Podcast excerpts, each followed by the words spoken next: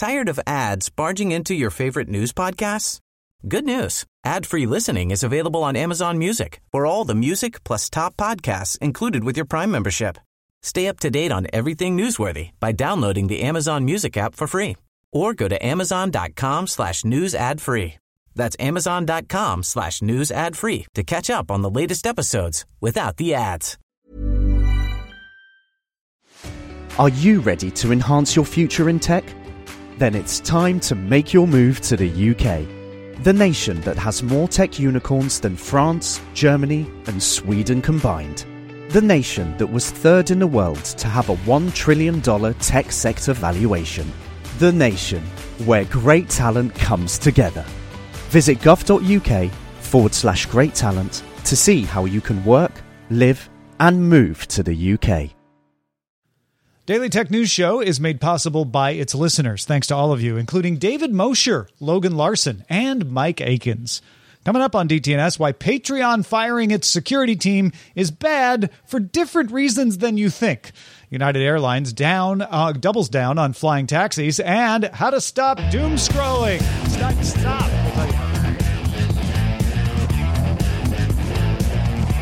This is the Daily Tech News for Friday, September 9th, 2022 in Los Angeles. I'm Tom Merritt. From Columbus, Ohio, I'm Rob Dunwood. Drawing the top tech stories from Cleveland, I'm Len Peralta. And I'm today's producer, Anthony Lemos. AKA Amos. If you've heard it talk about Amos before, that's the same guy.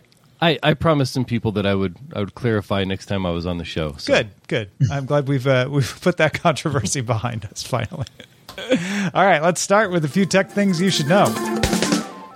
U.S. Senator Marco Rubio and Representative Michael McCaul warned that Apple should not use China's Yangtze Memory Technologies Company, or YMTC, to supply flash memory chips for its smartphones. Apple told the Financial Times that it has not used YMTC chips in its products, but has been evaluating them for use only in iPhones sold in China. YMTC is under investigation for supplying chips made with U.S. technology to Huawei, which would be in violation of U.S. licensing rules. YMTC has not been added to the entity list that Huawei has, though. The U.S., though, is concerned that China is subsidizing YMTC in an attempt to dominate the market, and that even working with Apple inside China could help YMTC gain knowledge to further that goal. Meta has disbanded its responsible innovation team, which helped identify and avoid downsides to new products. Meta told the Wall Street Journal that the company remains committed to the team's goals, but believes the 24 engineers and ethicists are better used on issue-specific teams as compared to centralized catch-all groups. Intel published specifications for its Arc A series of discrete desktop GPUs. The top of the line, Arc A770, is going to feature 32 XE cores and up to 16 gigabytes of GDDR6 memory, peak bandwidth of 560 gigabits per second. The A750 will offer 28 XE cores, while the A580 will offer 24 XE cores. Both have 8 gigabytes of GDDR6 and 512 gigabytes per second bandwidth. These will join the entry-level A380. That one's already on the market. We don't got any word on price or availability for any of these new cards, but it is nice to have the details. Instagram confirmed it will test reposting content in a user's main feed with a small group of users, similar to resharing stories.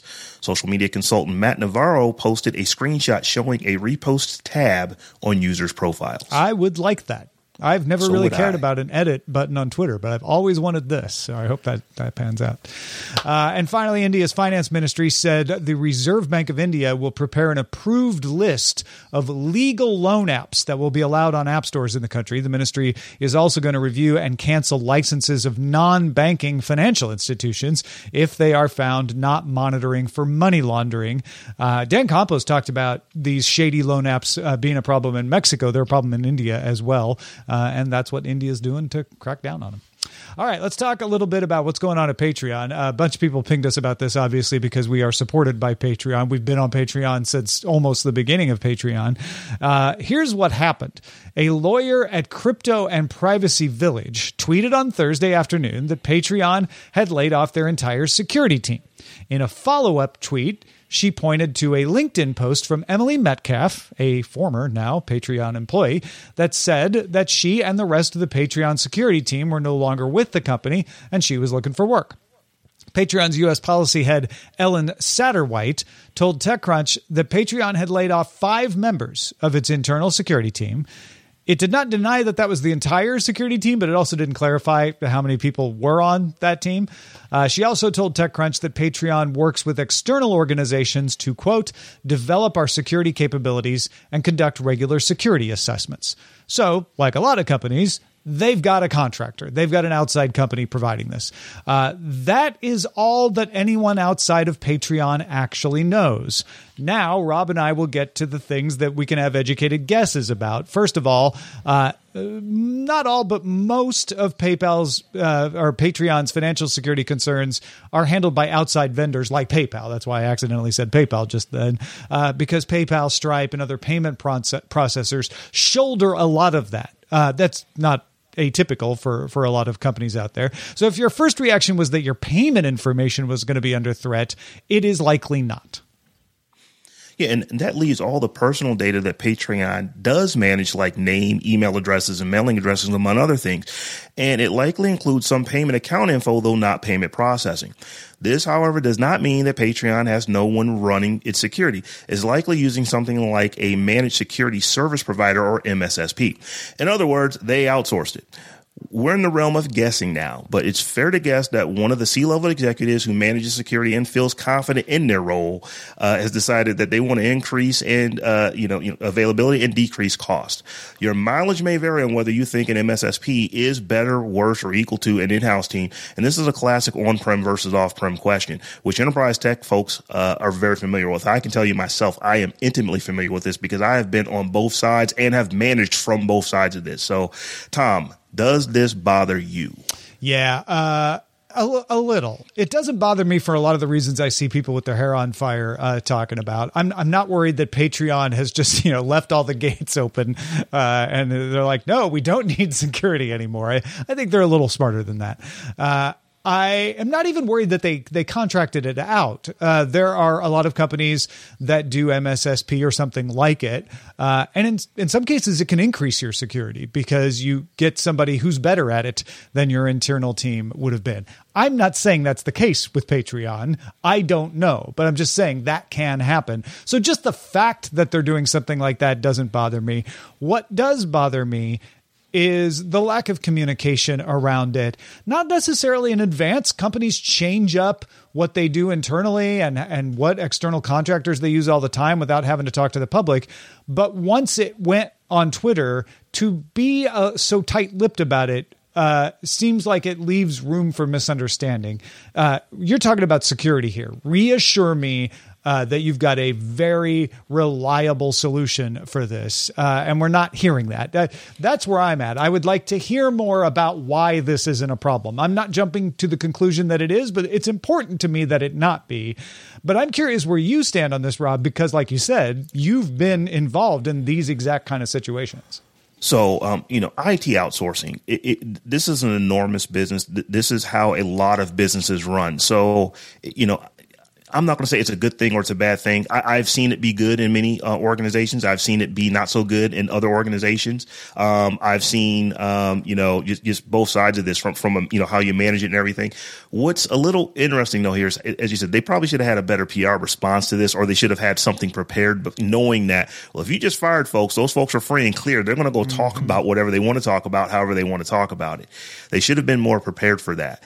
And what I have seen, usually when you have an organization that's going to take something that was internal and then they outsource it, a lot of the employees that were internal now, they no longer work for you, but they often go and work for the contractor because you want to keep all of that knowledge as close to, to in-house or in this case, outsourced as possible. So it doesn't necessarily look, we don't know that that's not happening, or they may not have gone back and hired everyone except for the person that we heard from on LinkedIn.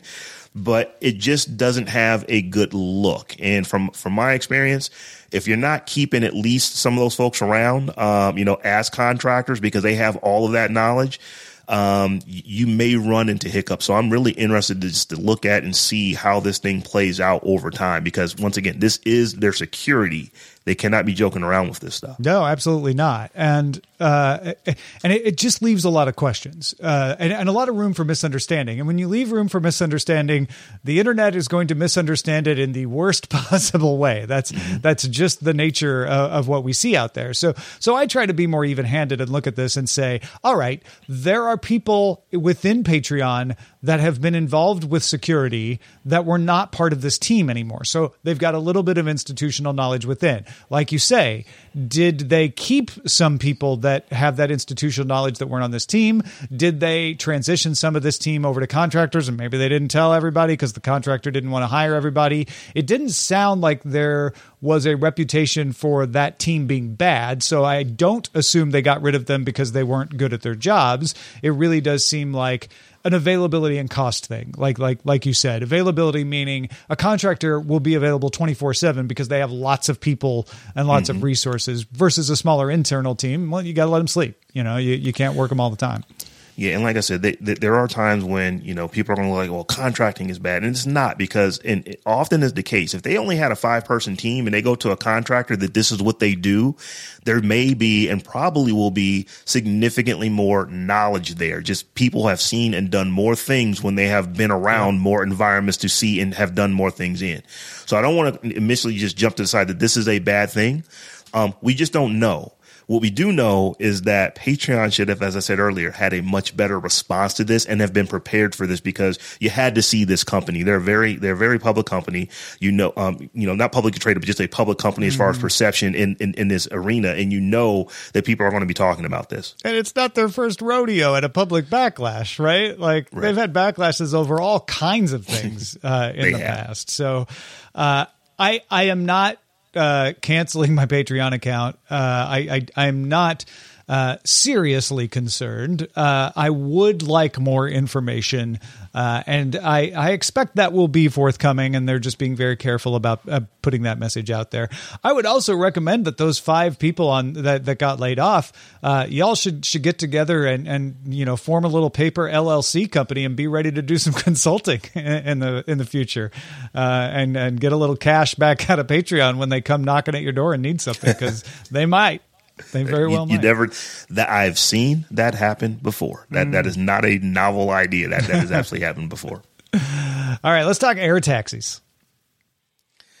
So United Airlines has invested $15 million into Eve Air Mobility, which makes 4-seat electric vertical takeoff and landing, or eVTOL, aircraft.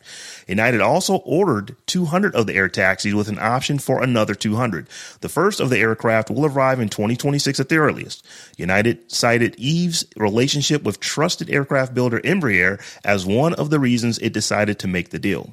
With this deal added to the 100 eVTOL aircraft United ordered last month from a different company, it will end up with a fleet of 300 to 500 electric air taxis.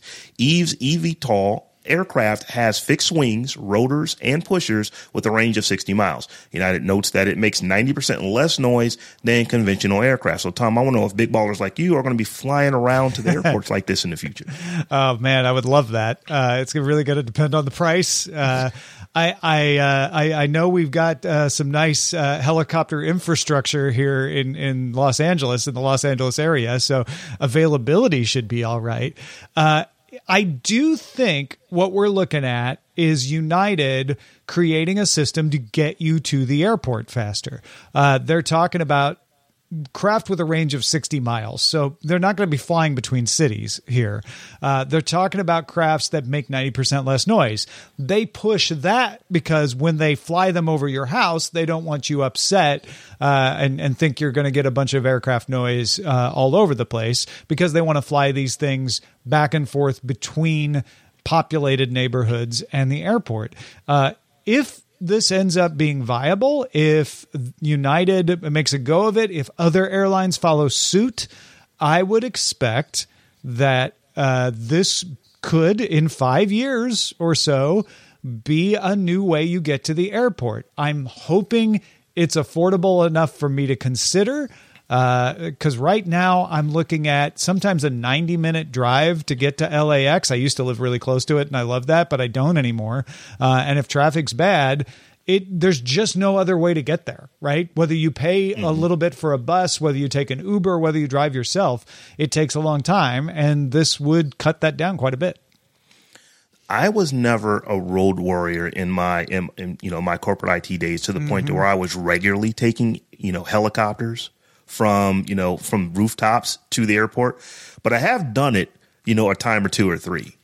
And the reason for it is simply because in places like LA, in places like DC, in places like Chicago, New York, you just can't get to the airport in time to catch your flight. Or in time to, to make a flight or whatever the case is. These are the only ways that you can do it. And it seems like it's really expensive, but depending on how important that call was and what level you are at a company, you just have to get to where you can get to be. My gut tells me these are not going to be the people who are flying coach. They're going to be using these at first, and maybe not even the folks who are going to be flying on commercial air. And what my gut tells me is a lot of this is going to be people who are using something like NetJets, and they've got 3 flights they've got to make in a day, and they've got to get back and forth from where they are to the airport where they can take off as quickly and expeditiously as possible.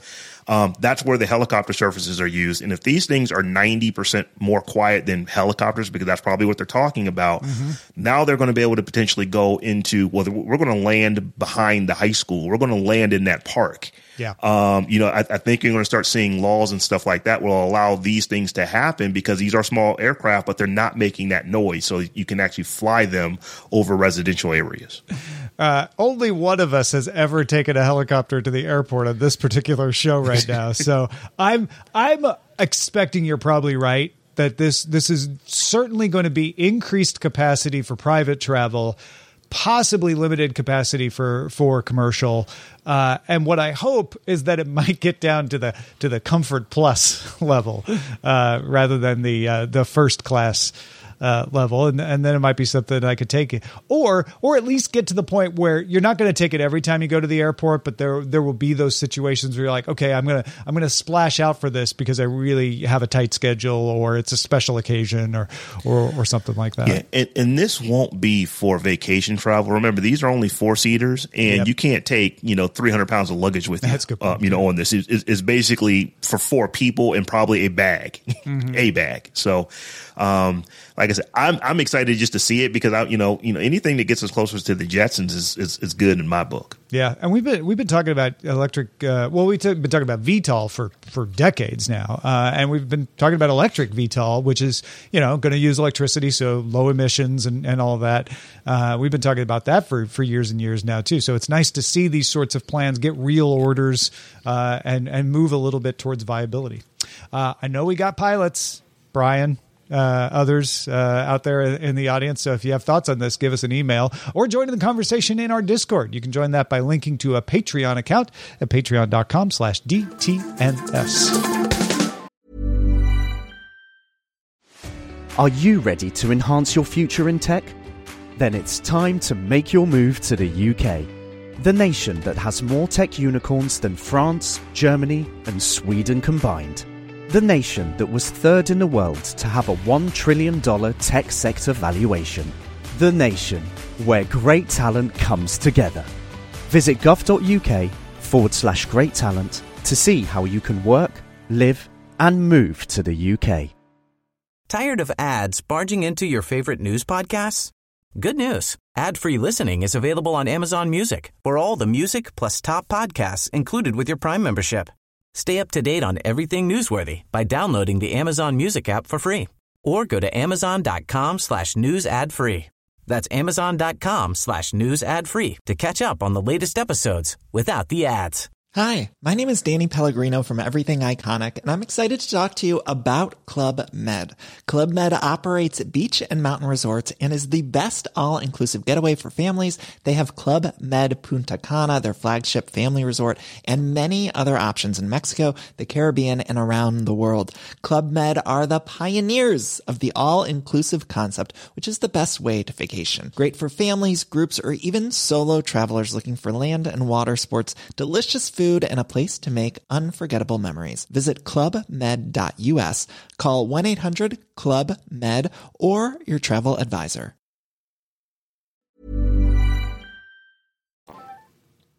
The Conversation has an article called Doom Scrolling is Literally Bad for Your Health. Here's 4 Tips to Help You Stop by Australian research fellows in digital childhoods Kate Manlin and in tech communication policy James Meese.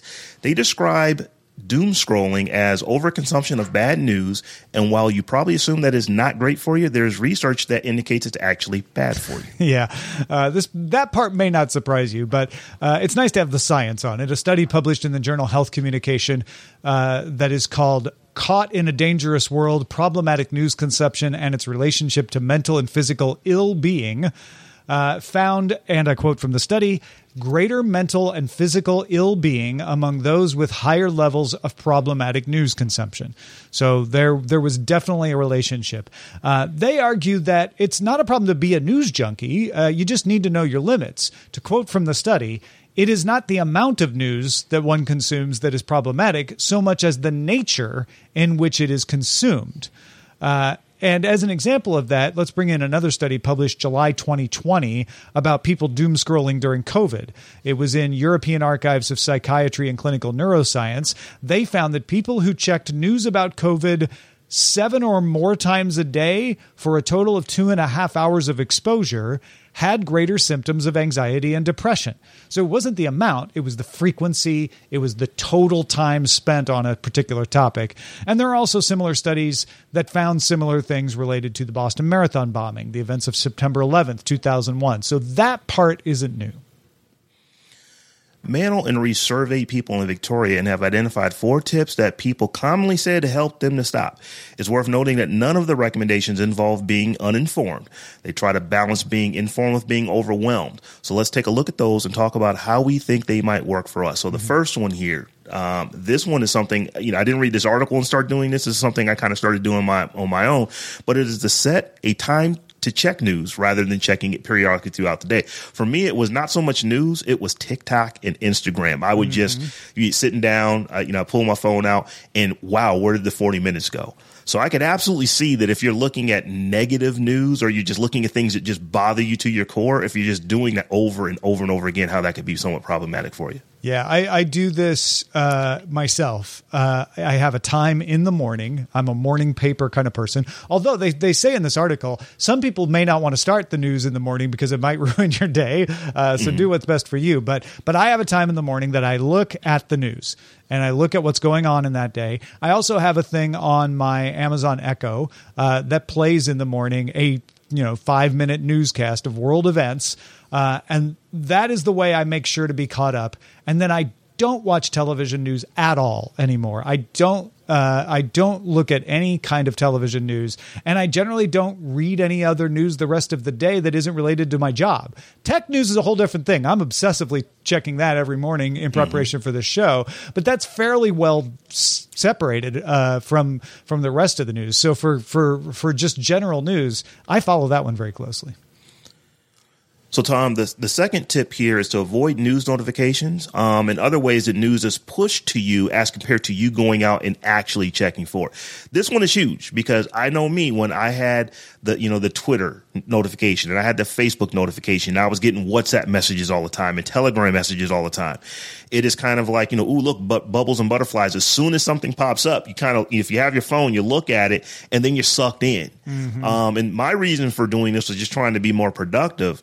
But if you are getting sucked into just, depressing type of news at any time that it happens, that's probably not, according to this research, is not the best way to do it. So if you can turn off those notifications, you'll probably actually, do yourself a bit of good. It definitely can help improve some of your productivity. I am a big fan of declaring notification bankruptcy. Just turn off all your notifications, maybe except for SMS, right? Or something like that where you're like, I know I absolutely need that one. Turn them all off and then see which ones you actually miss and turn those back on. You'll find that you are much calmer and that you didn't need most of the stuff your phone was throwing at you. I also personally, and this is not something that may be right for everybody, I don't follow news sources on Twitter. I don't really even use Facebook, but I don't follow it on Facebook or Instagram or TikTok or any of them.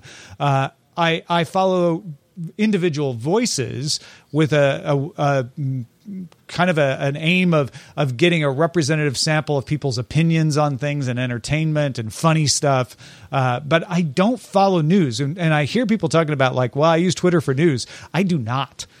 For this very reason. Like I that's why I tend to end up seeing people reacting to things versus seeing the thing itself when it's on Twitter. I too stopped using Twitter for news. In fact, it's funny that we're doing this story today. Probably over the last week or 10 days, I've probably deleted about 50% of the accounts that I follow on Twitter and anything that was a news site, MSNBC, CNN, all that kind of stuff, because I actively will go and watch CNN when I want to watch CNN. I'll actively go watch, Fox when I want to watch Fox. I actively set time aside to go do that. I don't need them to, to notify me, hey, here's new news. Come look at it. Now, once again, it wasn't for the same reasons as in this study, but I can see how just not getting those notifications can absolutely help with this if those kind of stories are bringing you down just because of the amount of the consumption that you have. Yeah. Again, it's the first two are all about make sure to access the news on your terms, not pushing it in front of you. So the third item here is make it harder to get the news so that you don't mindlessly start checking it, such as moving all social media and news apps to a folder that is not on the home screen of your phone. I actually kind of do this, but not for this reason. I do have all my news apps in a folder, but I have everything in a folder. And the only things on my home screen are like camera, SMS, like really utilitarian stuff. I don't have any content stuff there anyway. This one doesn't really apply to me because I don't need it. But this feels like a thing if you're like, yeah, but I'm having a hard time resisting the impulse. I'm just in the habit. Then you might want to do that to just kind of to help break yourself of the habit. Yeah, so I'm an Android user, so I'm really into the aesthetic of how my screen looks, right? Yeah. I've got all these kind of widgets and, and folders and this and that and the other. So I'm like you, Tom, they were never there. The real issue for me was just the notifications of them being there. Or the folders where when you would get a message, you would actually see the folder change colors, or you would get a check mark in the folder, something like that. I since turned all those kind of things off. So this wasn't a big one for me. But if you are that person to where you've got Facebook and Twitter and Instagram and TikTok as icons right there on your home screen and you're seeing them all the time and you don't want to see them all the time, maybe you should actually move them into a folder or just move them to another page. It might actually help. Yeah. And it like you say, it's going to make your home screen look better. So, and then the fourth one here is to tell other people what you're doing so that they can help you maintain your limits. Now, here's one. I'm thinking if you got to go tell other folks, hey, I'm really trying to cut back on my news, and you're telling this to people so that they can help you do it, you may have actually had a problem. That is something a little different to me, to where I've got to go and say, hey, Tom, just want to let you know, I'm pulling back from my news content, so make sure you're not doing anything to send me anything that might make me go look at Twitter. Yeah. That one is a little special. Yeah, this one, I can imagine this applying to my sister-in-law because she lives with her father, and he's a news junkie. So I could see somebody in that household saying like, hey, don't come talk to me about the news. I'm trying to cut down. I'll bring it up if I'm willing to talk about it. But it could be a thing where someone in your household is like, hey, did you see the latest thing? And you're like, I'm actually trying to not get all anxious about that stuff. So don't bring it up to me. Communication. It's always about communication. I would add a fifth one here before we move on. Say a half hour podcast that can just consolidate all the news for you and explain it in a half hour every day. Say whatever kind of news you're looking for, say a daily, let's say you're into tech, like a daily tech news show, and then just use that for your news time. Yeah? You like that idea? I kind of like that. Yeah. Yeah. You could even go to a weekly tech show. I was going to say, or there could be a weekly with tech three people. Yeah. Called The Tech John. Just picking a name out of somewhere. Folks, if you travel in a wheelchair, Chris Christensen has a great tip if you're looking to vacation in places with accessibility in mind. This is Chris Christensen from Amateur Traveler with another Tech in Travel Minute. This is a story that caught my eye, and it seems pretty cool. For people who are disabled, there is a crowdsourcing technology project called the Accessibility Mapping System. And what this does is it's using volunteers all over the world to send in information about different destinations and how accessible they are. Their database has 200 different data points, like staff training, wheelchair accessibility, transportation logistics, braille signage, ramp access, and all sorts of other things. I am not an expert in the area, but I would send you to Curb Free with Corey Lee, who's a friend of mine who knows much more about this and has been able to travel all over the world in a wheelchair.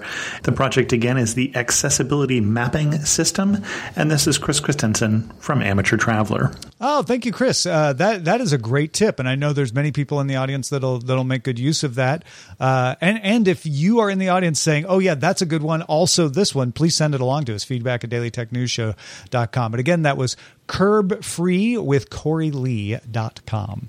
Let's check out the mailbag. David wanted to say he's really been enjoying listening to Iaz on DTNS. He's a really knowledgeable journalist, and the chemistry he shares with Sarah and myself is obvious. He also really enjoys when we have the SMR podcast guys on, too. So there you go, Rob. I know them. I know those guys. You got a fan. He says they are all excellent contributors too. And I finally took Tom's advice and listened to their podcast. Unsurprisingly, it's excellent too. This email was never meant to be a complete list of all the contributors that I like. So I'll just end here by saying that Justin continues to be great and showing my British bias. It'd be great if you had the host of Text Message, Nate Langston, on again. Keep up the good work. Best wishes, David. I know it's been years, but I really enjoyed your EV roundtable with Allison and others. And if you're ever wondering if it's time for another one, my vote is yes. I don't own an EV and probably won't buy one in the next few years, but I'm interested in the area. Yeah, we just might have to do that. Get ourselves one of those new Ford Lightning owners like Chris Ashley on. So we've got another one here, and this is in reference to DTNS 4350's discussion on iMessage not integrating with Android messaging. My family is split between both camps. It's normally not a problem, and I don't care about the bubble color. It's annoying that I cannot name the group with my family members, but I can live with that. The bigger issue is that SMS messages in that group do not appear on my iPad. Text I send from my iPad don't get delivered to SMS users. It leads to times where only part of the group receives a message. I don't think that makes such a great experience for iPhone users. I just saw a story that Apple had become the majority phone maker in the U.S. It'll be interesting if iMessage begins to look anti-competitive with Apple's dominant position. Thanks, Don in St. Louis. Yeah. If you're using a Wi-Fi only iPad, that's all it can do. It doesn't have a cellular connection. There is a way to bridge it, I think, but if you haven't done that, and sometimes that fails. So yeah, it's gonna only work within the iMessage universe. So and thank you, Don. I never thought about the anti-competitive nature of this, because now Apple, they're the biggest now. That just happened here in the last week. Yeah. So yeah, here in the United States, so that's a thing now. Who is always pro-competitive is Len Peralta, who has been illustrating today's show. Len, what have you drawn for us today? Am I pro-competitive? Maybe I am. Doom scrolling, bad. I know that. It's terrible. I'm guilty of that as well. You know who doesn't like doom scrolling a lot? Well, of course, it'd be Dr. Doom. Dr. Doom. And this is what this is. He doesn't really understand doom scrolling. He thinks people are scrolling about him. He's like, scrolling doom, bad for you. What did I ever do? Oh, right. I'm evil. Right. So, I'm evil. I'm Dr. Doom. It's in the name. Yeah. It is. That is awesome. Dr. Doom. And, I had to scroll Dr. Doom when I was drawing this. So it's very interesting. This, of course, if you're interested, it's available on my online store at lenperaltastore.com. You can also get this right now if you are at one of my Patreon users, patreon.com. Talk about Patreon. Patreon.com/Len. You download it right now. Hopefully nothing bad will happen, and I'm sure nothing bad will happen. So there you go. You also have that severance package over there. Did you catch the little severance blip at the end of the Apple announcement? I like, yeah, they're leaning pretty hard on that. So, yeah. Rob Dunwood, thank you, my friend, for being with here. Before we go, what else you got going on to tell folks about? Well, it's always a pleasure being here. And I am one of the hosts of the before mentioned SMR podcast. And I'm also the host of a weekly tech show called The Tech John that, believe it or not, is a year old. It launched on DTNS Experiment Week, August of last year. So I think we're about to do episode 51. That's amazing. This coming Monday. Ah, I'm so glad it's still going and going strong, getting better all the time. I love that show. Glad to do it, man. I'm glad I was kind of voluntold into that by someone else who is on the screen right now. Go check it out at thetechjohn.com. Also, special thanks to Francis Bonnemer, one of our top lifetime supporters for DTNS. Thank you for all the years of support, Francis. You could be among the people thanked. Brand new supporters and longtime supporters alike. So get on over there and support us. You get bonus shows. I did an editor's desk this week talking about conflicts of interest and what our policies are here at Daily Tech News Show. All kinds of good stuff like that. Roger's got a column, patreon.com/DTNS. Of course, the biggest thing you get is the extended show, Good Day Internet. That's going to start right now if you're a patron. You can also catch the show live Monday through Friday, 4 p.m. Eastern, 2000 UTC. Find out more at dailytechnewsshow.com/live. We'll be back on Monday. Talk to you then. This week's episodes of Daily Tech News Show were created by the following people. Host producer and writer Tom Merritt. Host producer and writer Sarah Lane. Executive producer and booker Roger Chang. Producer, writer, and host Rich Straffolino. Video producer and Twitch producer Joe Kuntz. Technical producer Anthony Lemos. Spanish language host, writer, and producer Dan Campos. News host, writer, and producer Jen Cutter. Science correspondent Dr. Nikki Ackermans. Social media producer and moderator Zoe Detterding. Our mods, Beatmaster, W. Scottus 1, BioCow, Captain Kipper, Steve Guadarrama, Paul Reese, Matthew J. Stevens, a.k.a. Gadget Virtuoso, and J.D. Galloway. Mod and video hosting by Dan Christensen. Video feed by Sean Way. Music and art provided by Martin Bell, Dan Luters, Mustafa A., Acast, and Len Peralta. Live art performed by Len Peralta. Acast ad support from Tatiana Matias. Patreon support from Dylan Harari. Contributors for this week's show included Iaz Akhtar, Terrence Gaines, Nika Monfort, Scott Johnson, Justin Robert Young, Rob Dunwood, and Chris Christensen. And thanks to all our patrons who make the show possible. This show is part of the Frog Pants Network. Get more at frogpants.com. Diamond Club hopes you have enjoyed this program.